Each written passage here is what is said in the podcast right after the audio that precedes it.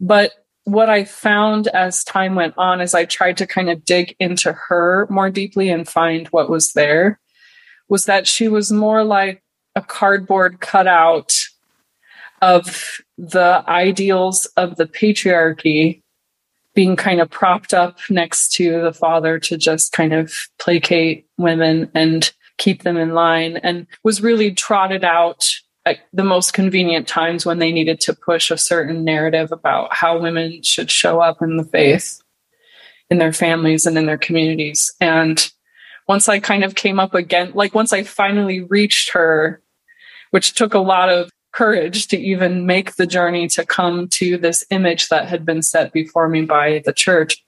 And like you said, a very hierarchical and patriarchal church. And once I got there, I was like, you you're just a, a cardboard cutout. Welcome to the Revelation Project podcast. I'm Monica Rogers, and this podcast is intended to disrupt the trance of unworthiness and to guide women to remember and reveal the truth of who we are. We say that life is a revelation project, and what gets revealed gets healed. Hello, everyone, and welcome to another episode of the Revelation Project podcast. Today I'm with Bergen Hyde. Bergen lives in Provo, Utah, and she's lived there for the past 13 years with her husband and three children. Her favorite things are dancing, salty snacks, oh yeah, spending time in the mountains, preferably in a body of water. She's also the oldest of four, and she grew up in Wisconsin. She is the co founder and creative director of Womb, which she founded with her two sisters, Gentry and Sarah. She holds women's circles, workshops, and retreats and one on one mentoring designed to support women in healing internalized patriarchy, integrating the sacred feminine, and reclaiming personal sovereignty. She's been devoted to the sacred feminine for the last four years, and she's currently training with me under Sarah Durham Wilson as a wounded maiden to mature feminine practitioner. Join me in welcoming Bergen. Hey, Bergen. Hi, Monica. I'm so happy to be with you. Oh, I'm so happy to be with you. And for our listeners, Bergen and I are both doing the Maiden to Mother teacher training. And maybe that's a great place to start, Bergen, is just like what attracted you to that training?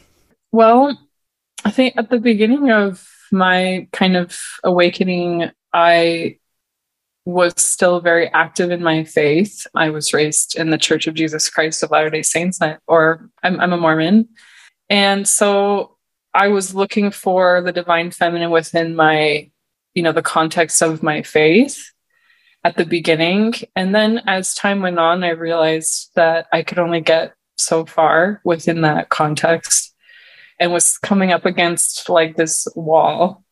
And I knew there was more healing for me to do and more journeying for me to do in search of the divine mother the and the sacred feminine and and decided to start really searching for things outside of that context which was really like a big leap of faith for me my faith tradition was really my whole identity was really wrapped up in that and I began to read a lot of Marion Woodman and other Jungian analysts like Clarissa Pinkola Estes. And and as I started to kind of go down that path, I found somehow I don't I don't really know, but the Instagram gods just put put Sarah Durham into my feed somehow and I began following her and her message just like it was like lit me on fire from the inside. Really was like a bellows to that little fire that I was really carefully tending to and really stoked that internal fire. And so her work with the archetypal maiden and and mother just really really resonated with me really deeply. And I was like yeah I'm a wounded maiden. I I recognize this archetype that she describes so beautifully on her page and through her work. And I want to be able to work with her and, and heal that part of myself. And so I took she has a course that's just for women who are moving through that healing process called Maiden to Mother, which is just leading women through you know healing the wounded maiden coming back into contact with that inner child that needs our deep love and, and connection and healing and then coming into the mature feminine or the mother energy to be able to really hold and, and heal these parts of ourselves. Kind of like a, a reparenting is another maybe another way to articulate it. And was just every just every class every word out of her mouth it was like yes yes yes yes yes yes yes. And i mm-hmm. kind of simultaneously was holding these spaces for other women and and really really appreciated the way that sarah taught.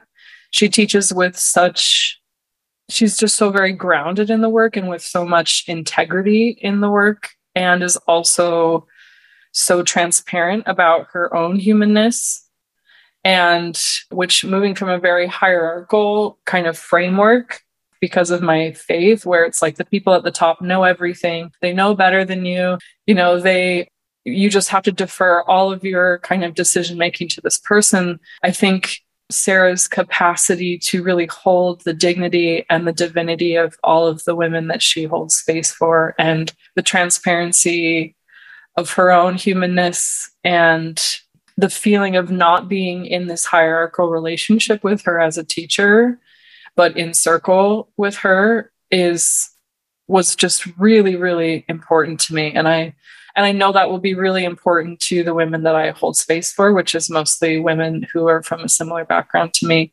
and so it felt just yeah so deeply resonant on many levels and and actually right from the very beginning of starting her class i was like, Hey, I know you also do a teacher training class. Do I have to take this class first to do the teacher training? And she said, Yes. So I did in that order. I did just the regular class and then immediately, you know, signed up for the teacher training as soon as it was available, knowing that I wanted to really deepen my capacity to hold that space for myself and then for the women that I work with.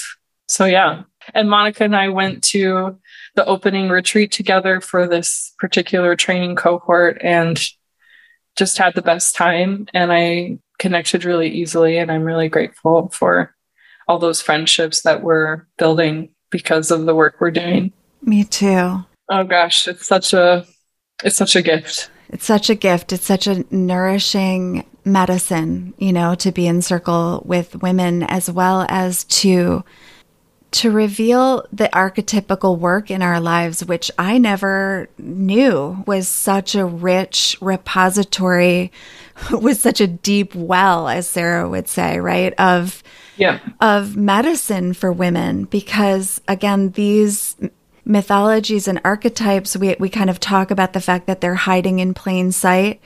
And when you're raised, I think, in a very patriarchal, hierarchical religious environment there it's it's almost like it's so siloed that you're not able to really know it's so strange to me how i never kind of knew about these stories and archetypes and when you do finally and i think again and i don't know what it was like for you bergen but for me it was like the goddess was something that was talked about the same way people would talk about a unicorn or a princess. It was like a fable or a, a fairy tale versus actually there are there are energies and stories and mythologies and archetypes that make our human journey so much more understandable and that orient us in a way that just brings us so much healing and and integration. Yeah, I uh, yeah, just yes to everything that you said. In my particular faith tradition, we do believe that God the Father has a companion, a heavenly mother is what is the title that we give her as heavenly mother. And she at least, at the very least, is the seed that there's something feminine, something sacred ab- about the feminine. But what I found as time went on is I tried to kind of dig into her more deeply and find what was there was that she was more like a cardboard cutout of the ideals of the patriarchy being kind of propped up next to the father to just kind of placate women and keep them in line and was really trotted out at the most convenient times when they needed to push a certain narrative about how women should show up in the faith in their families and in their communities. And once i kind of came up again like once i finally reached her which took a lot of courage to even make the journey to come to this image that had been set before me by the church. And like you said, a very hierarchical and patriarchal church. And once I got there, I was like, you, you're just a, a cardboard cutout. Like there was no depth. There was no, no flesh, no beating heart, no voice.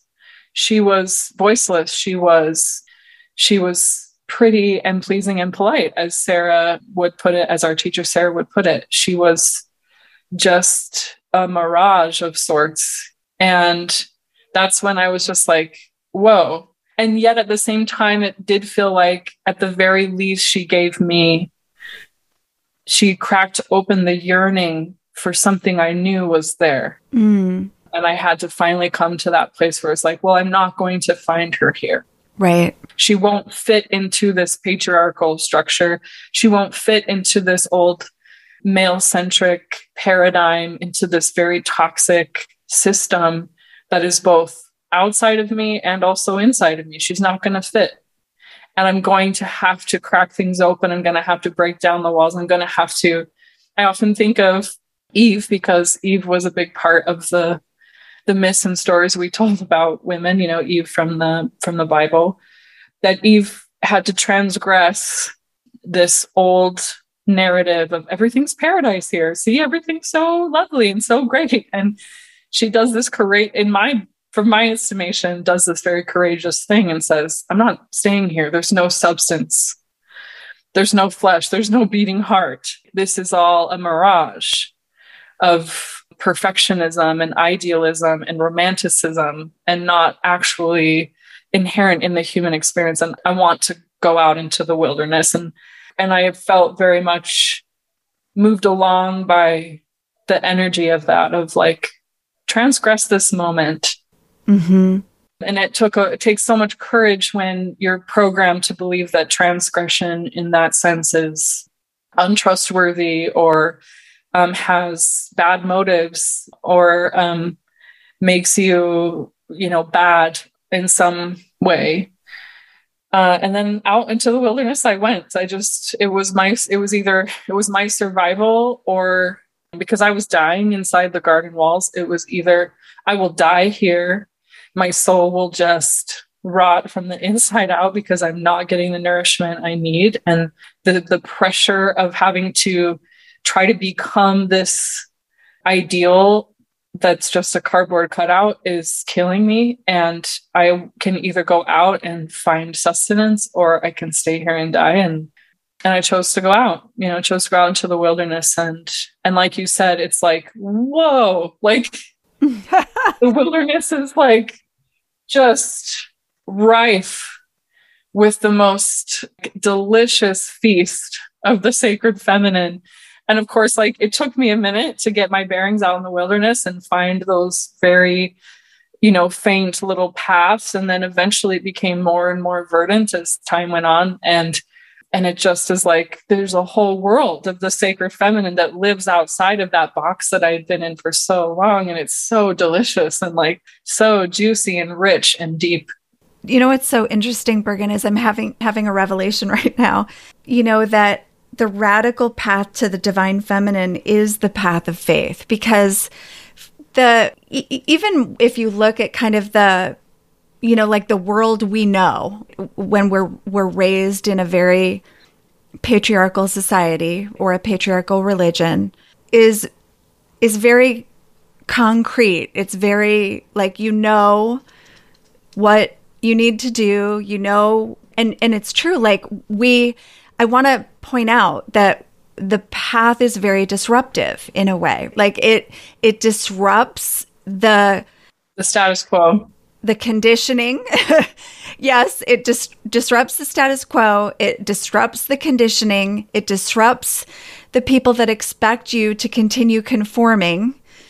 And so it's a very disruptive thing and it's a and it's a very at times uncomfortable thing. And there's this simultaneous liberation and freedom and joy and wonder that also can accompany this journey. And so you and I were talking a little bit earlier about kind of having two feet or one foot firmly planted in each of these worlds and and learning to navigate and integrate.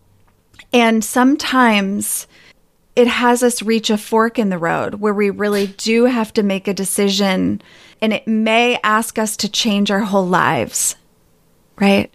And it may not. But the thing is, I think, is the willingness to, to, or, or if you're, if you're hearing that call and the way that you're describing it is so resonant for me, right? Is, is this, it's like I couldn't not follow. It was like many of the things that came across my path. I think once I acknowledged that I was seeking that something more, Sarah was one of those people for me that was a piece of what I call like a massive piece of the puzzle where once I had it in my sights or and it resonated inside of my cellular body it was like my body was like this way you must go this way because there's a big piece here and this is this archetypical work that's helping me understand my experience from this wound, wounded maiden perspective. So I wonder if for our listeners, you could talk a little bit more about the symptoms of the wounded maiden and how you understand it. Yeah, that's a great question. And I, before I do that, I just want to say like yeah i just thank you for articulating that from your perspective and and it feels so i think one of the the power in women sharing and beginning to kind of bring up from inside of themselves through their actual voice, through articulation, their experiences is how validating it feels and how safe it feels to hear someone else speak to it. And I often come into communities where we're doing this kind of work and these conversations because of my upbringing as a as a Mormon. Um, we have this story about being outsiders and being exiles and being uh, a peculiar people that are set apart and and I come often into women's spaces holding that story of like I'm not going to belong here either. I'm an exile. I'm going to be weird because of my background. But instead, what I find, ev- like literally every single time, is women who are learning to belong to themselves mm. don't hold the story of exile in circle with each other. We hold belonging with each other when we hold it, you know, for ourselves. And yeah, it does feel like when you find other women who are speaking to their authentic experience, that it is like a piece of the puzzle that just clicks in and kind of a little mile marker on the way, a little oasis to rest and to be fed and nourished and gather some tools. And it's just such a, yeah, it's such a, a beautiful experience because there are those wilderness parts in between that are really difficult and and challenging and and disrupting like you said and then and then when you come into circle with other women it's like a little tent out in the desert you know where we all feast and rest and hold each other and it's really beautiful. So wounded maiden traits if we're going to continue to use the thread of the feeling of being in the garden with eve maybe that's a good story to use. Being in the walled garden it feels almost like there's two different like you're living two different experiences. Like on the outside everything is as exactly as it should be. You know like i've got i have a house and children and a husband and a, maybe a career or i have all the kind of material things that were promised to me by the patriarchy and and externally it looks like everything's great. But underneath the surface, if I am brave enough to listen, I'm hungry, I'm starving. like the fruit here is plastic. Like I don't know. or it's all one flavor and and I just it's not working for me anymore and it doesn't taste good anymore and I'm and I I feel this deep yearning. And then I begin to kind of become insatiable. I feel this kind of insatiable desire that that kind of awakens a lot of like maladaptive behaviors. For me, it's like shopping, spending lots of money on stuff or eating constantly or like eating things that don't really feel good to eat, but it makes me feel alive for a few minutes. So I just keep eating things. Or maybe the flip side happens where, you know, you have more of the like, well, I've got to be skinny. So I've got to deprive myself of food and I'm going to over exercise. And like everything starts to go to these extremes where it's like perfectionism I've got to keep my house clean all the time. I've got to have all the right clothes. I've got to have all the right stuff. I've got to get the injections and the fillers and the and the constant chase or the next promotion and the next raise and the biggest bigger house and the the nicer car, right? For me, I instead of over functioning into perfectionism, I would get a little perfectionistic and then I would shut down and then I would do a lot of like instead of over performing I would underperform because I would get so overwhelmed by the pressure of this hamster wheel chasing achievement. And I would instead, I would numb out and spend hours on my phone or watching Netflix or spending money and eating and doing these other things, just trying to like stay alive and to not feel what was kind of starting to call that hunger that was starting to call and I was trying to fill the abyss with something, right? So I think women maybe experience a little bit of both of those things, or maybe they lean more into one or the other. And for me, it was like just, I would start to spiral into like shame and depression and a lot of overconsumption. And then I think maybe on the other end is like a lot of anxiety, a lot of perfectionism and trying to control everything uh, and I think those are kind of two sides of the same beast, right? This hunger is calling us, and we're either trying to run away from it or we're trying to feed it uh, to try to, you know. But but it's like in the garden, there isn't actually the thing that the thing that you need to feed the thing doesn't exist inside the patriarchy.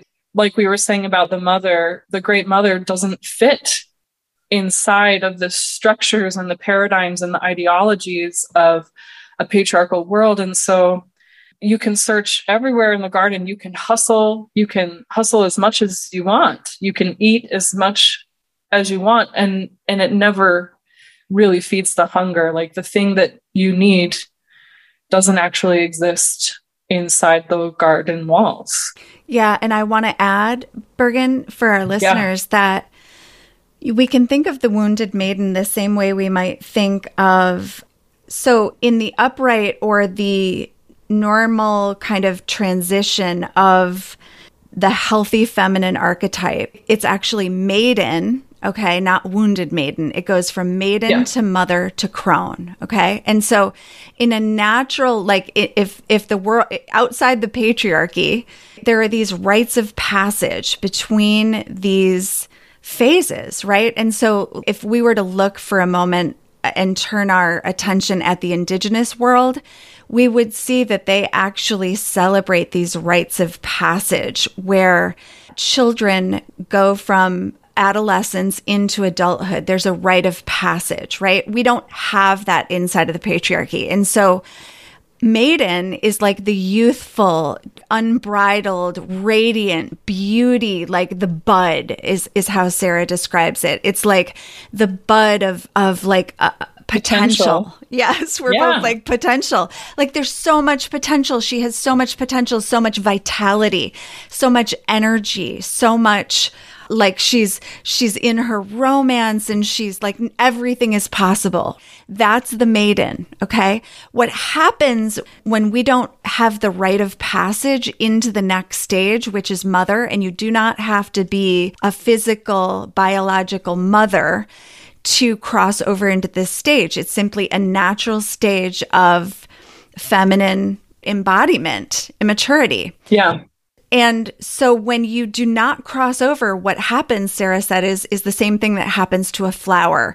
If the flower is tight in a bud and is never allowed to bloom, it rots. This rotting is the wounded maiden. And the wounded maiden, what happens is she becomes like arrested in her development. She doesn't ever, she may look like she's matured on the outside, like she's a fully adult woman, but inside, she's kind of in this arrested development where she's still chasing after youth. It's become almost like preeminent to her, like she need now she needs to to seek it at, at, at every cost. And this is where she's trying to stay youthful and beautiful because maiden is all she's ever known. She doesn't know there's anything else. So go ahead, Bergen. I just wanted to create kind of some more context. Yeah, and it, I mean, if I was, if I nodded my head anymore, I might it would fall off. yeah, and I, I'm just maybe to meld these two like images together. It almost feels like the patriarchy instead of the garden being just this natural, beautiful place that children grow up in where everything's provided for them because they have loving parents who are mature and able to do that. And, and like they're just loved and nurtured through that maiden stage, but there's no walls.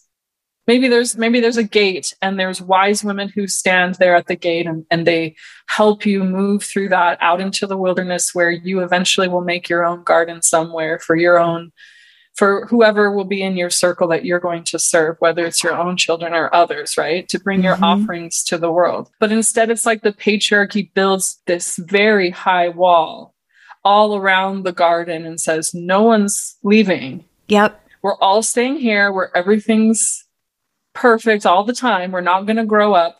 We're not going to face the wilderness. We're not going to mature.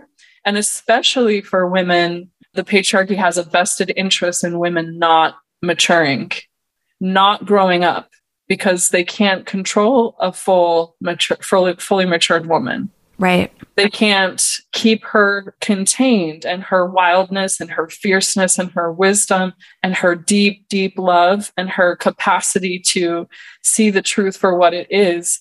Again, it disrupts the the values of the patriarchy, right? Yes.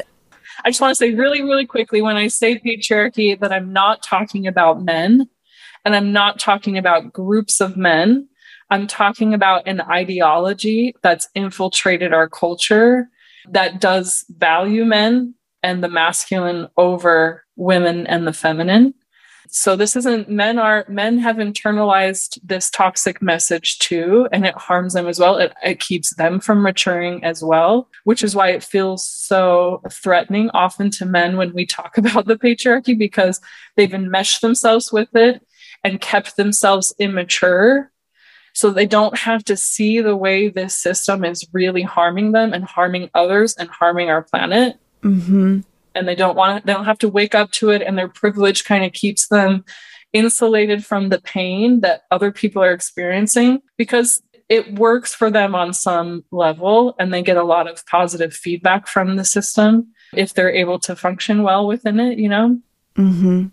so this isn't really about hating on men. This is about a system and an ideology that traps us in this immaturity. It wants us to stay wounded because we won't wake up to how it's hurting things and how the earth is is suffering and how people with other intersections of oppression are hurting and and for us to be mature enough to stand up for it to stand up for what's right and to stand up against the things that are that are happening. Well and i was going to say the other thing that's really really important to know about this maiden stage is that she's actually disassociated. So when this she kind of is suspended here, she actually disassociates. She disembodies and kind of lives her life in her head. She's no longer like actually fully embodied. And so what happens to women when they're suspended in maiden is that they basically like cut off their inner GPS. They can no longer, they're no longer guided by their intuition They're no longer deeply feeling their feelings. And those are the things that direct us. Those are the things that alert us that something is not right. Those are the things that actually tell us when to vocalize. And when a woman is fully embodied, she is fully rooted in her own sufficiency, her own power. And when I think of the word sufficiency, what I think of is enough. She's she's full of herself. She's she knows her own enoughness, okay? And so the reason that we're suspended in the this maiden stage is that if women knew their own enoughness, they would not tolerate this system. They would no longer tolerate what is happening to our children. They would no longer tolerate what is happening to the planet. Yes. Oh my gosh. I just like having this little like light bulb moment go on about the disembodiment that happens and that and what you brought up earlier which is that women's bodies will mature but their insides don't right and that's exactly why it's happening is because we don't have this rite of passage that says your body is moving into a new stage. Your brain is becoming more fully developed. Your body is shifting. You've you've passed through puberty. You know like all of these things are happening. Perhaps you are having children or whatever but your body is moving along in maturity and the patriarchy says, oh no, we don't want women to mature, to come into their wisdom, to come into their gifts, to listen to that inner voice and bring it out into the world for the good of humanity, because we want to continue to profit off of her feeling like off of her feeling like she's not enough when the enoughness is actually living within our our physical bodies right? Right. And so that disassociation because we start to fear like experience so much pain. I'm not being allowed to come into my own. I'm not being allowed even on a it's often so unconscious right? It's subconscious but like oh wait i'm not allowed to grow up. I'm not allowed to become mature. It's required of me to stay young and pretty and pleasing and polite. It's required of me to continue to invest in this system and so I've got to disassociate from what's happening with my body because my body is telling me it's time to grow up and move on. But the patriarchy is telling me. But my culture is saying something different. Yes, my culture and everything around me tells me in order to survive, I have to play by these other rules. And the opposite thing, my body is saying the opposite. And so that disassociation becomes necessary for us to survive. It's our survival, yes. And and honestly, it's not like it happens in the, just this one moment at this one juncture. We've received those messages our whole lives as children, over and over and over, and we've finally come to the place where it's time to grow up. And it's like that's way too painful. I'll be rejected by everyone. I won't be able to provide for my family. I I'll be exiled. No one will love me. I'll be exactly. Yep, I'll be exiled from from everything if I don't continue to comply. And if I wake up to myself, I won't make it. So we do that split. That's right. And the other thing I want to point out is that we feel so isolated from each other. That's another tactic that we're conditioned to be women to be in competition with each other and we're so isolated from each other and we don't have the relational skills with women inside of this garden. To go back to that place where that's the pretend garden where we pretend that everything is handled, that we pretend under these masks of perfection, that we're the perfect mother, that we're the perfect daughter, that we're the perfect wife, that we're right. Like it's, it's like Pleasantville. Remember that movie? Yeah. Right. Where everything is homogenous. Right. Exactly. And so, yep but we're so isolated from each other that it's not like we have the hand signal, right? That's like you know that whole big thing is going on on TikTok right now about the hand signal. I yeah. feel like women of everywhere, like right, yeah. could be learning that signal to be like signaling to each other, like "I see you." Yep. And we don't know that other women feel this. We feel so alone in it, and we don't have language for it. And so, so anyway, I feel like we've we've painted a really solid picture of what's happening, and then and so now what Sarah's work is all about is creating the bridge to remember these missing rites of passage that bring us into the archetype of the mother. And the reason we want to come into the archetype of the mother is this is where women start to, to understand that there is this whole world that is outside of these garden gates that she didn't know about. And it's so amazing. And so, Bergen, I wanted you to start talking a little bit about the mother. Yeah. So, um, maybe if I know that a lot of times when we use the word mother, it can be really triggering. So, I, I, I want to acknowledge this that we most likely, we have all, anyone listening to this podcast was raised by a wounded maiden. Mm-hmm. You were most likely raised by parents and especially mothers who never had these rite of passages, who were wounded themselves and made this split in order to survive.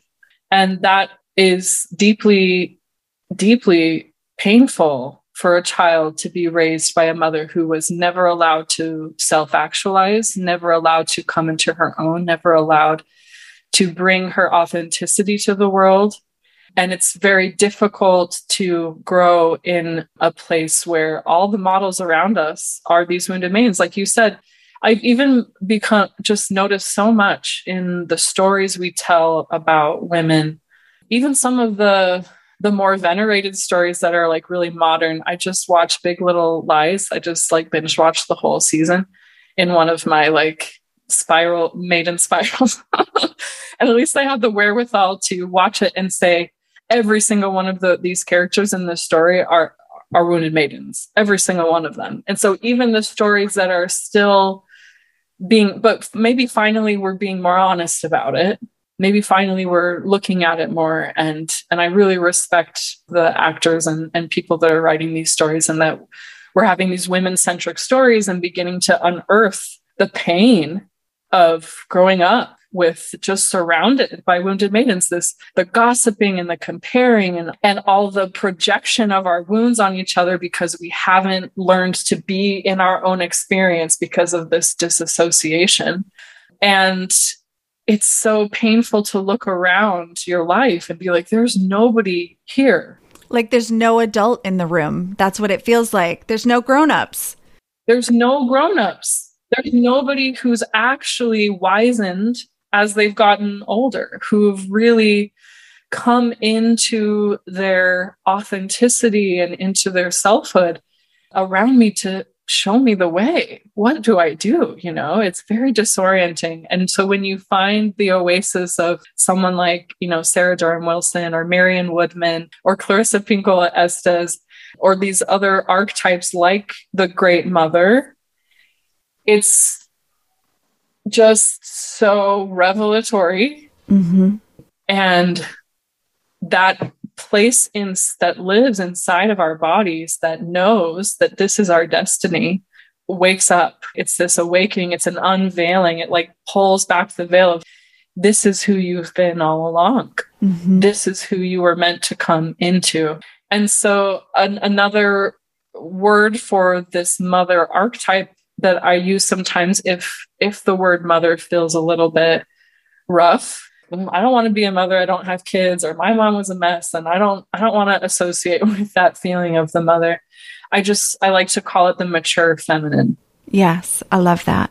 But when so when we say the great mother or when we say the sacred feminine or when we say the goddess, we're talking about the mature feminine. We're talking about this this rite of passage of moving from the maiden, dealing with the wounds that, that are there, and coming into this maturity, coming into our own, this self actualization, um, coming into our own sovereignty, speaking the truth about what we really feel and what we see happening in the world and what our gifts are and how we can bring those to the world in a way that can not only transform us from the wounded maiden into the mature feminine, but can transform the world who lives in this story of woundedness. Mm, and I, I, I want to add an immaturity.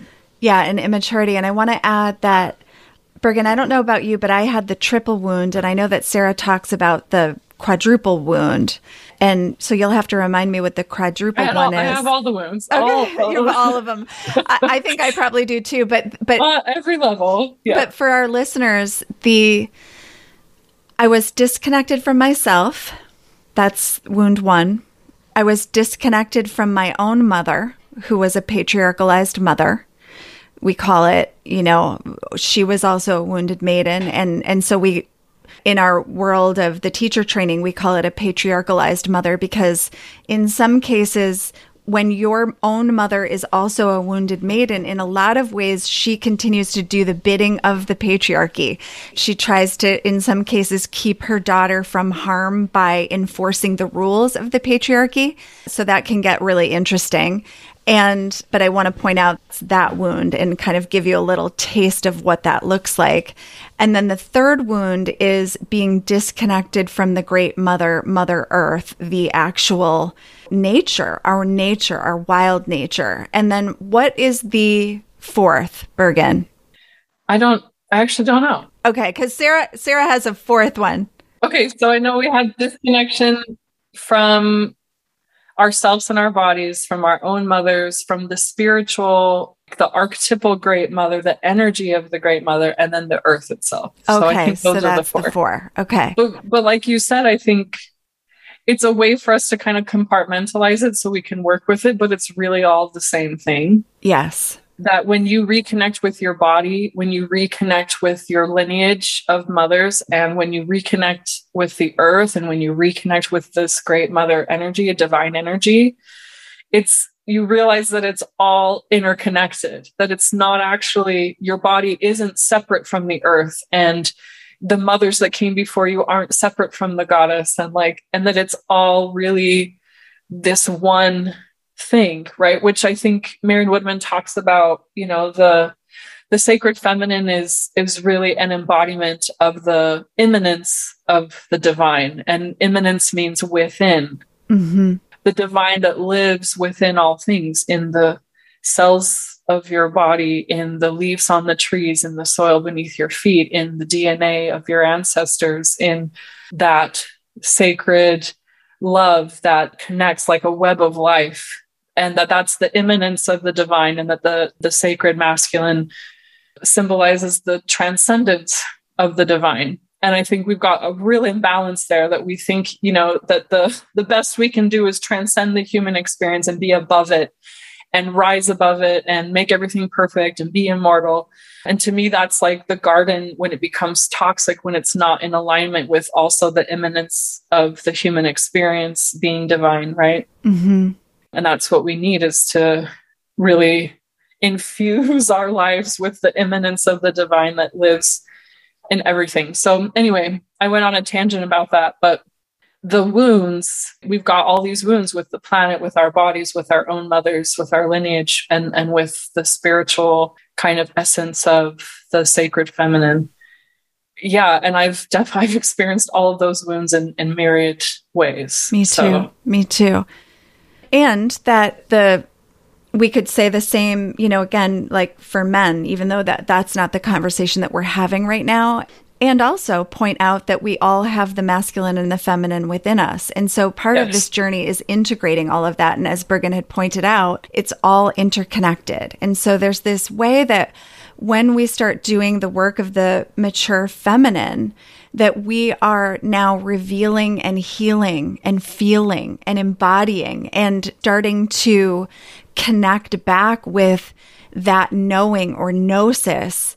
And that is when the true wisdom of this, you know, one you know this this more unified and holistic way of looking at the world starts to kind of come into view and when we start to realize the potential you know, of all of us kind of doing this inner work, then what happens when we do the inner work? What could happen then, and how that then gets mirrored in the outside world? And that I think is really what we're up to when we talk about doing this work of the teacher training. It's like, what would be possible? If we were to help women transition and cross this bridge over into the mature feminine. Because when women are fully embodied in this way, everything changes. Yeah. I, I mean, to bring it full circle back to that moment, it's not really a one moment thing. It's a process that happens when you're growing up in patriarchy in this hierarchical system is that we slowly slowly disembody we slowly disassociate from the from the divinity of all the things around us because we're experiencing these you know painful things that tell us like oh don't don't love like that. Don't speak like that. Don't move like that. And what we're really doing right is now reversing that. We're saying come back into your body that you've were taught to disassociate from. Come back into a relationship with the earth with all the living things that are around you. Come back into the embrace of the love of the great mother. And come back into relationship with your lineage mm. with your ancestors and begin to break those chains and come back into right relationship with all of these different aspects that the sacred feminine represents. And this is where the pain comes in. When we come back into our bodies, we realize that we're in pain. When we come back into relationship with the earth, we realize that she's in pain. And when we come back into right relationship with our ancestors, we realize we have a legacy of pain and and same thing with the goddess you know? It, it's like which uh, which again i think this is why we sometimes hesitate to come back into relationship with these parts of ourselves that we've disassociated from is that i think we know somewhere deep down that it will mean we will also have to feel the rage that's there the grief that's there the the pain of this disconnection in order it's part of the passage. It's not the whole journey but it's it's part of the passage is to come through. It's like yeah it's like a, a gate that we have to pass through in order to come back into union with these parts of ourselves. And on the other side there is of course joy and pleasure and peace and wholeness and presence. There is something really, really deeply nourishing on the other side. And there's something really deeply nourishing about validating our pain and our grief and sitting with those things too. It really, really, it's like doing the ugly work of composting the nasty stuff that's clogged up our soul life and really sitting in the muck of it, sitting in the dirt of it, and in the sacred fire of rage and in the kind of the muddy grief and and being in the ash and letting that start to sink down and nourish the good things that we want to grow. But we've got to go through that process. And for for a lot of us there's a backlog. You know for me there was 35 years of a backlog of pain and grief and loneliness that I that I hadn't processed and integrated and embodied. Mm.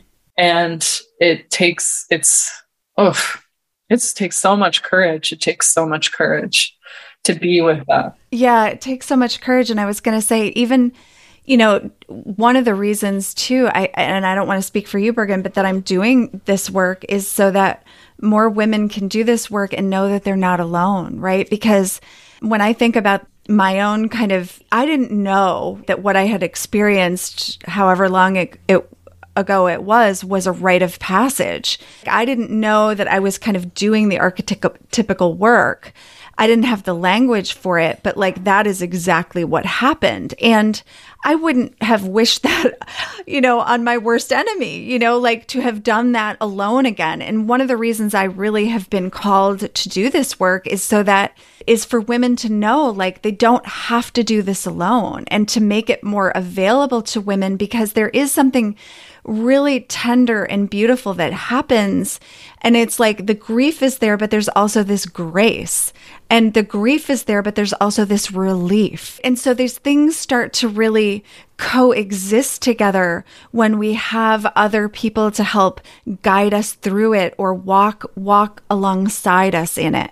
Yeah, I agree. I especially I definitely had as I went in started moving into the process, I had just good women who had been through it a few steps ahead of me, you know, that showed up and and now have you know cultivated and stepped into spaces where i know there's women who understand. And, and i think that's why like we were saying earlier having you know these archetypal stories you know like clarissa pinkola estes gives us in um, women who run with the wolves and to have these stories like you use this word orient and that feels really resonant for me for women to orient themselves in the process so that when they are processing some grief and pain and are in those dark nights of the soul are down in the underworld of of their wounds someone can say you are doing exactly the right thing. You are in the right place. You have done nothing wrong. Because one of the messages of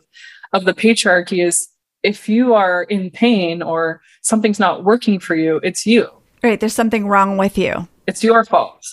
There's something wrong with you if you're depressed or you're sad or you're lonely or you're grieving. Take a pill, get rid of it, mask it, zip it back up. Some you've messed up. If it's if this system's not working for you, you've messed up. There must be something wrong with you that this doesn't work. You can't be this facade that we're expecting you to be of everything's great all the time and I'm happy and pretty and skinny and young and and rich and everything's fine. You know if we if you can't live up to that there must be something wrong with you. But the mother says if you are falling apart if something inside you needs to die if you are enraged and grieving and just unraveling you are doing exactly the right thing and you are welcome here. You are welcome here. I see you. I, I am not afraid of your rage. I am not shamed by your shame. I am not going to turn away from you. I will sit with you in the dark, in the muck, in the fire and ash, and you will then rise in your strength. You will retrieve what was lost to you. Your your sovereignty lives underneath all the crap that's got to move through. That's right. It, it, lives in the pile of stuff that's got to burn and it's fireproof, but you've got to burn it all before you know what it is, right? I love that. Yeah. It's got to rage, it's got to burn, it's got to compost and move or, or you won't come back to the treasure, right? That's down down there. And the thing that happens is that each step of the process, each time you pass through one of the veils of grief or anger or sadness, you know your own strength each time. Each time more of your strength is unveiled to you because you realize like I I'm capable. I'm capable of holding this hard thing. I'm capable of confronting this thing inside of me. And then I'm also capable then of confronting the things I see happening in the world and doing something about it when people are hurting, when the planet is hurting, when other women like me are hurting, I can show up for their pain too and speak the truth to it and say, this is the solution. Yes. And that's what we need so desperately is for women to wake up to how strong they are. And I don't know that there's any other way except to flex those muscles and be with our own grief.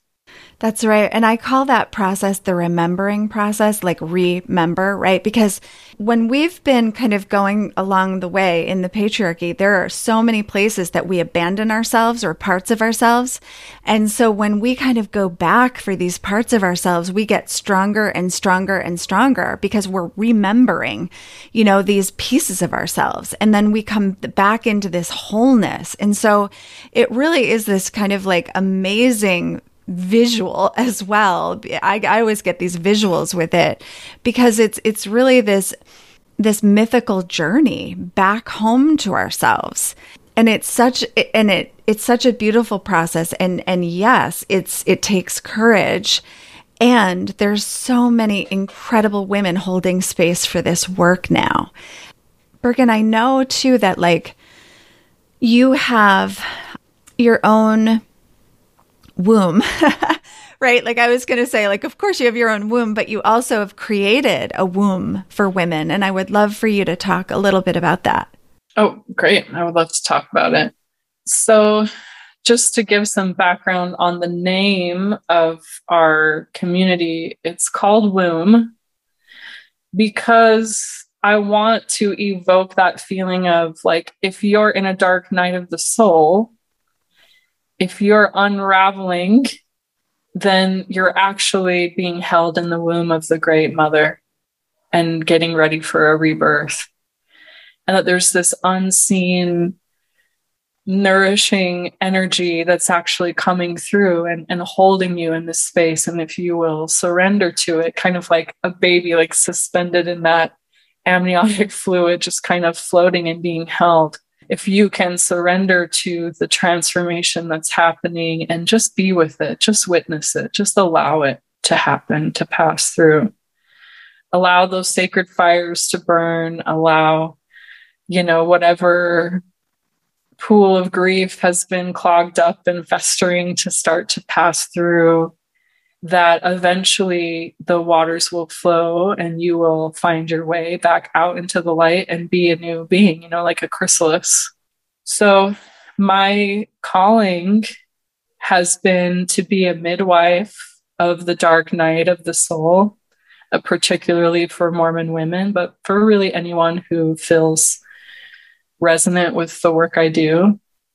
That as you come into this, you know, sacred dark night, that I will be there to to just to witness, to be a doula, to be a midwife, to give you maybe a sense of orientation, even though I feel like no matter what happens when you're in that space, when you're in the dark night, when you're facing your pain and your grief, it doesn't feel orienting at all. And that's just the nature of it. It doesn't feel like you can orient yourself. It just feels like you're, you know, suspended in this no man's land. But at least cognitively, I can tell you, like, hey, you're okay, you're safe. And so that's really the feeling I, I hope people have when they come into our space is that they're being held and deeply nourished, even though things are coming undone and being reorganized into something else and and that that's a beautiful thing and and and that it's also a temporary space. No one stays in the womb forever. It's not the end.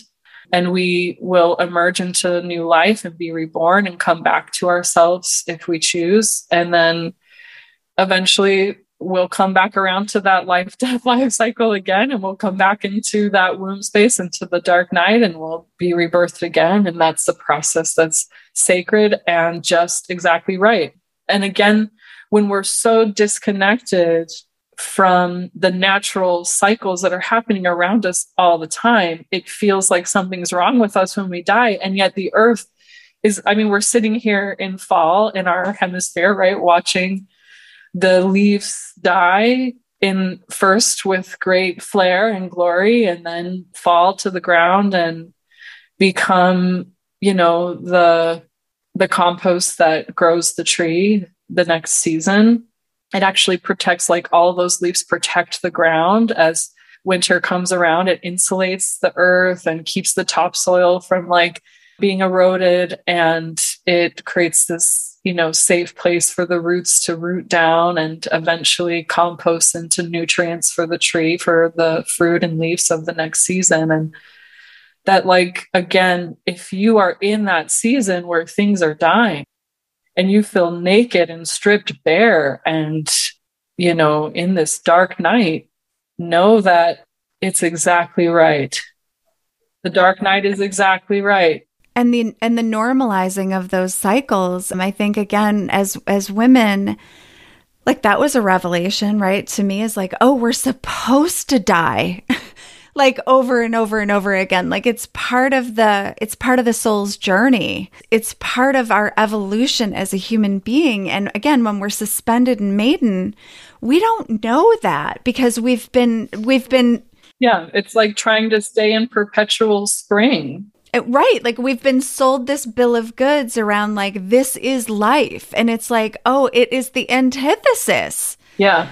Um, and by the way, this does not mean that the maiden is bad, right? Like I've got a maiden here at home.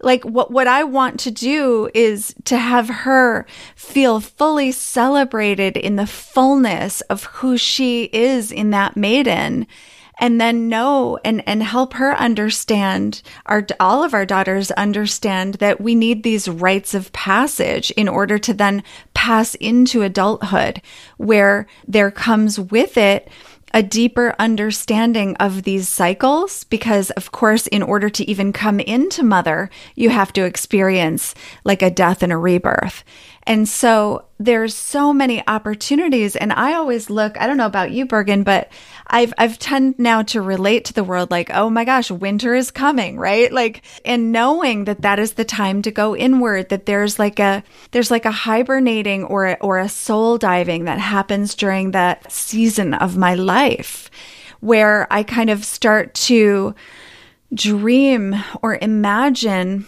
where I'm headed next and imagining what I envision for my life in the next year or the next five years and knowing that like I'm on my way there. But in order to get there, I have to release something here now. And so there's this beautiful way that I think as we surrender into these natural ways of evolving, we start to trust more and more. And that's where this deepening happens this deep relationship with the sacred feminine and with our faith and with the integrative process of the masculine and the feminine within us starts to really, I think, become more and more kind of harmonized. Yeah, that I'm just thinking that trying to stay in perpetual spring or perpetual maidenhood or in the garden is the death that we fear and that the natural cycle of change, of seasonal death and rebirth, is what we're really yearning for.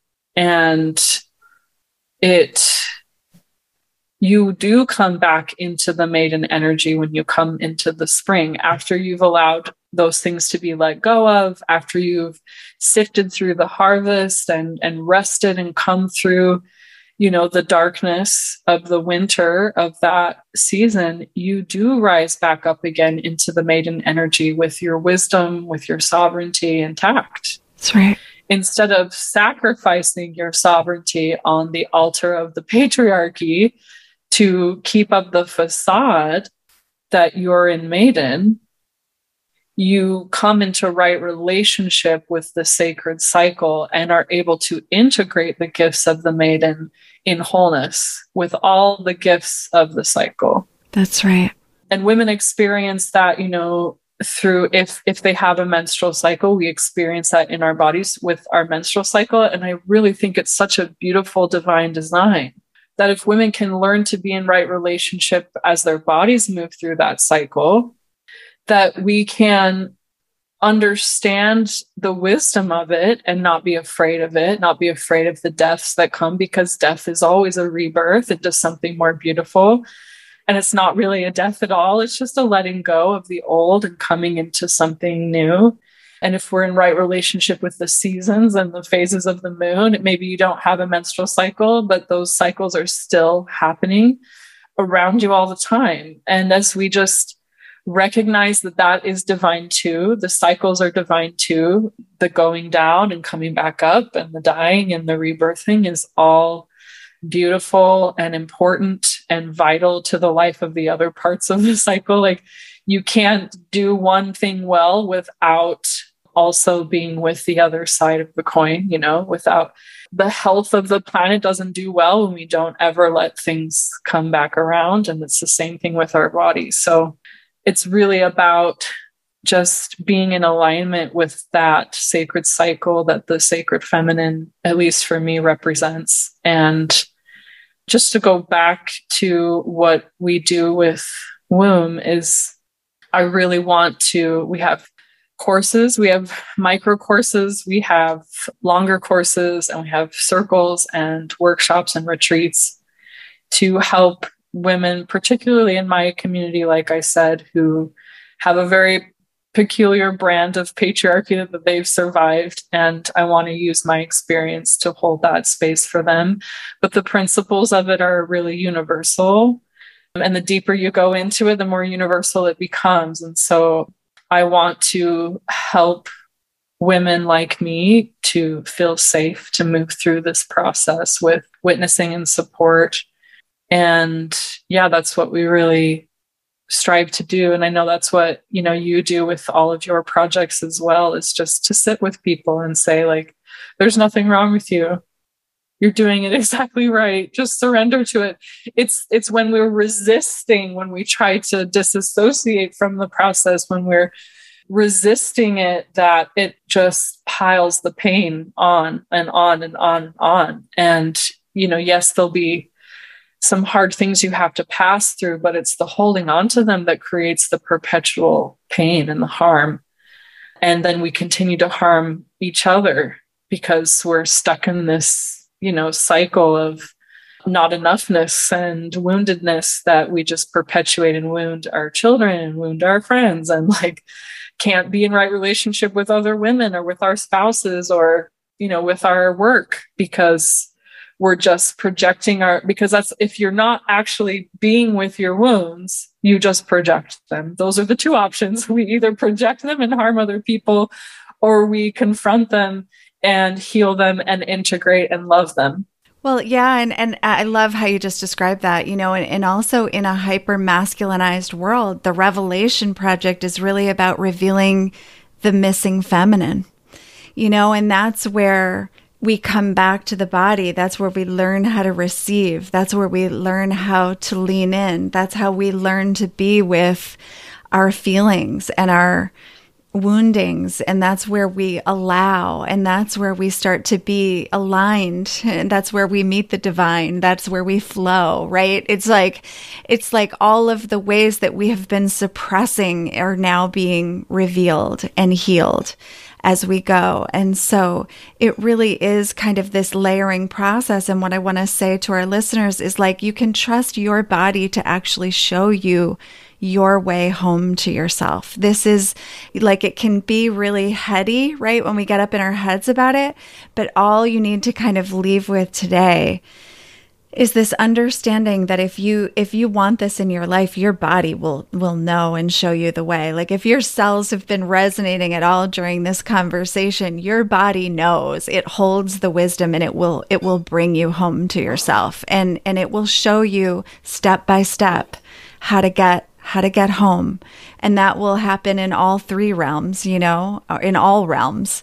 So it's it's really a, a, beautiful process. And Bergen, there's not many people that I could have created this conversation with because it is it's complicated, you know, it's really com- complex and it has all these layers and all of these ways that it intersects and entwines and and I just have loved that we've had an opportunity to express and to co-create this conversation together because it's I feel like we've kind of painted a foundational picture that we can revisit again and again and build from. And so I just I'm just so grateful for you. And as I said to you, the minute I met you, I was just drawn to know you more deeply because the way that you show up in the world and the way that you express yourself is just so beautiful because you don't hold back. Like there's a way that you're so transparent, even as you're discovering, even when you don't know, even when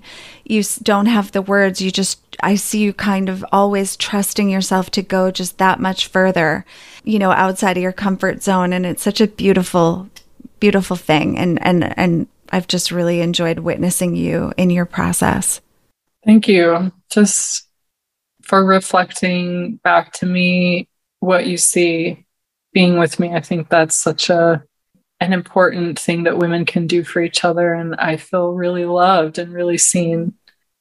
And I just I spend so much time in the underworld in my own underworld and in the underworld with other women that coming up and being able to articulate and kind of alchemize the things that I'm learning and integrate them in a conversation like this is really, really important to me and a really vital piece of me being well. Because it's easy when I spend so much time in that dark night with other women and in my own to just get lost in it. You can get lost down there. You know, I think that song, the in Frozen 2, like go into the waters, but not too far, you'll be drowned, you know? Like mm-hmm. I'm like, mm-hmm. yeah, I get to that place a lot. And coming back up is also really important and saying like life is happening here and something beautiful and valuable can be brought up from down in the depths and brought up to the surface and that's just as an important part of the process as you know going down like we've been saying and